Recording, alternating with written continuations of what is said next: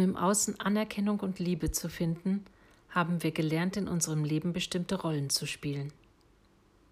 Wir benehmen uns so, wie andere uns haben wollen und bezeichnen das Ergebnis als unsere Persönlichkeit.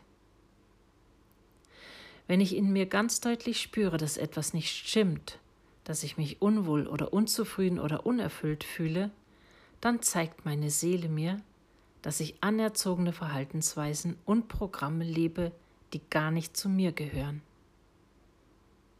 Es ist daher an der Zeit, mir die Achtung, Aufmerksamkeit und Liebe zu schenken, die ich verdient habe.